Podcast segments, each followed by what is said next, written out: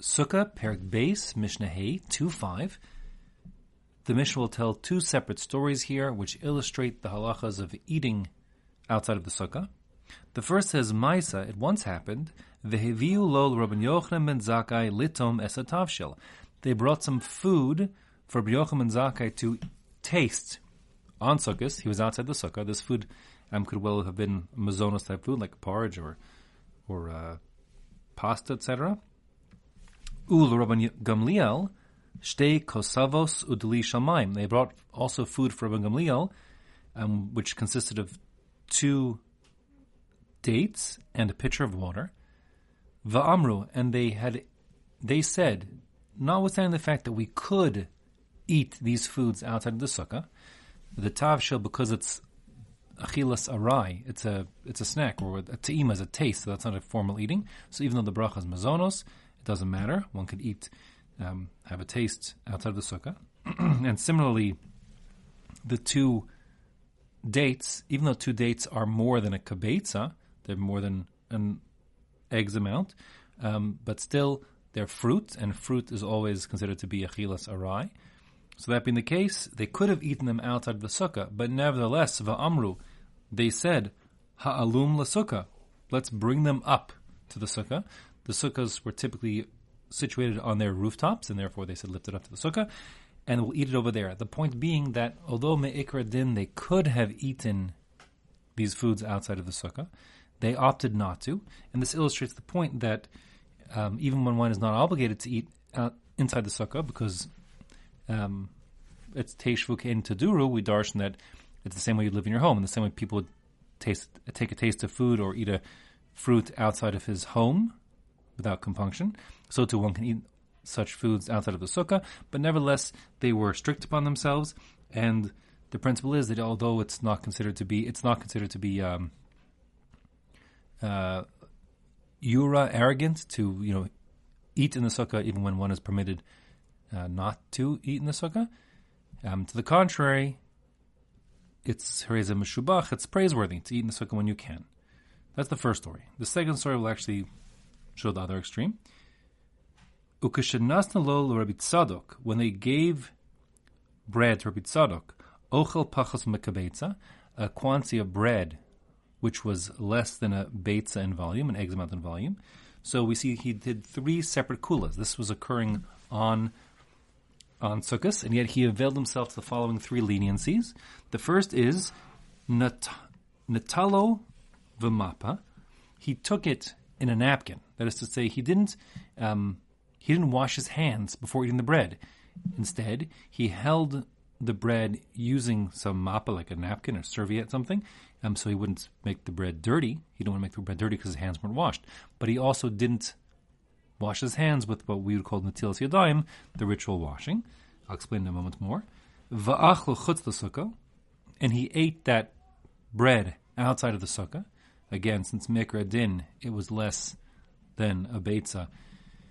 It was a it was a achilas arai, a snack, and therefore one could eat outside the sukkah, outside of the sukkah, and he did. Velo berach achrav, and he didn't make a bracha achrona, meaning birkat hamazon, after eating this bread. um, and we will.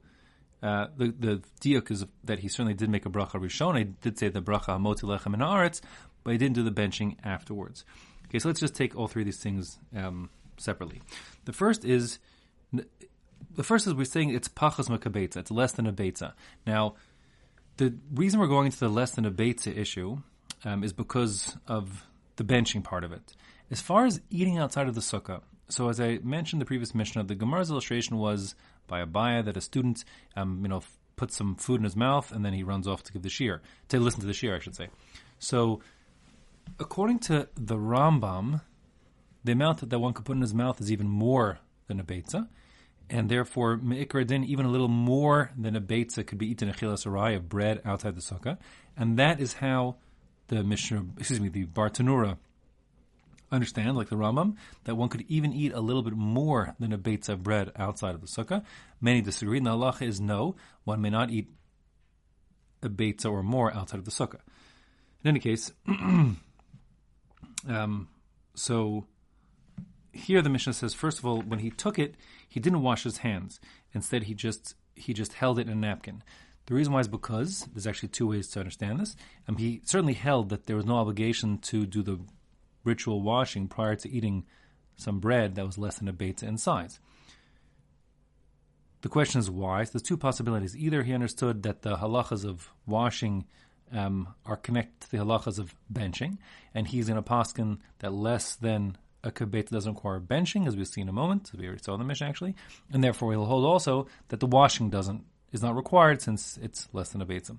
The other approach is that the hand washing is connected to the rules of tuma and tahara. Indeed, the origins of having to wash before eating bread is how the kohanim used to wash their hands prior to eating their truma, etc. We also do the same well, before we eat our meal on our bread. Now, foodstuffs cannot become tame in a quantity less than a kabetza, at least not midoraisa. So, and they certainly cannot convey tuma in quantities less than a kabetza. So that being the case, Rabbi Tzadok held that since this bread is not susceptible to becoming tami midoraisa, there's no obligation um, to wash on it, to wash one's hands before touching it. Um, just a, a, note that the halacha is that food, even at a kazayas, can become tamei, but that is um, just midrabanan. So have two approaches here in, in, what he was thinking. Why did he have to wash his hands?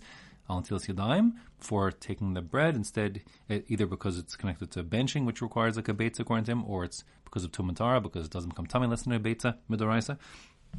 Either way, he didn't he didn't um, wash prior to eating it, and the reason why he held in the napkin just for the sake of not being mafs the ochel, not making the food disgusting, because his hands were in fact dirty.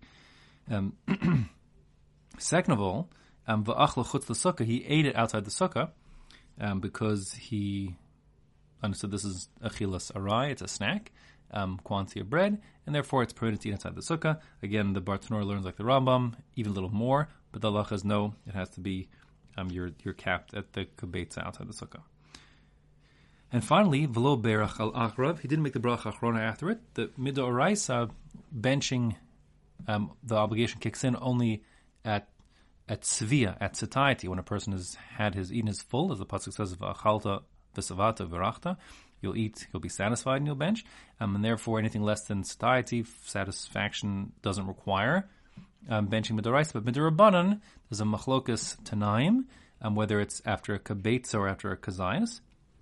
Rabbi Yehuda says a kabetza, and that seems to be that is how Rabbi Tzadok is learning. The halacha, however, follows Rabbi Meir that we bench even on a kazayas midirabanan.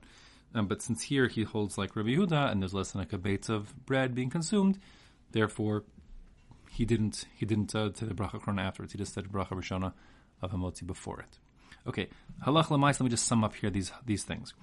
Um, first, as far as eating outside the sukkah, eating outside of the sukkah, um, one is permitted to eat achilas arai outside the sukkah, which means even up to a kabetza of bread. But one should do. It's praiseworthy to even drink water inside the sukkah, and certainly if one is eating mazonos food, foods made of the five grains, he ought to eat it inside the sukkah. Um, if he's eating pasva or mazonos foods that are um, less than a kavia suda, less than a kabetz in size. Can get a little complicated um, beyond the scope of this. But in general, if you're eating, if you're, you make a bracha, certainly um, if you're washing on bread inside the sukkah and mazonos, make a bracha um, on the food, and you must eat it inside from the beitza amount. Other foods, it's questionable if you do more than a beitza, meaning like eggs and cheese and meat. Um, certainly better to eat inside the sukkah, but no bracha. As far as fruits, one may eat any quantity outside the sukkah. They're always intrinsically considered to be arai.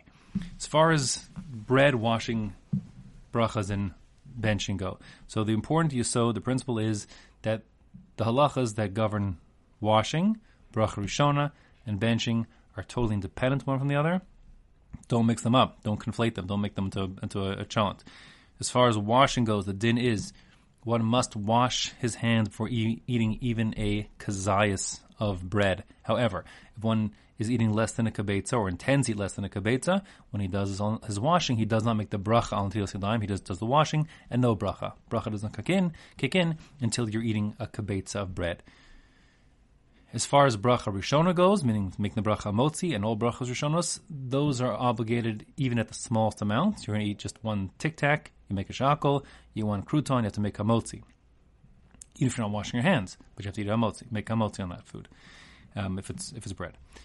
As far as benching goes, as we said before, we bench um, midorabanan from eating even one kazayas, um, and the benching kicks in midoraisa once you eat a amount of food, including bread, um, which which fills you up.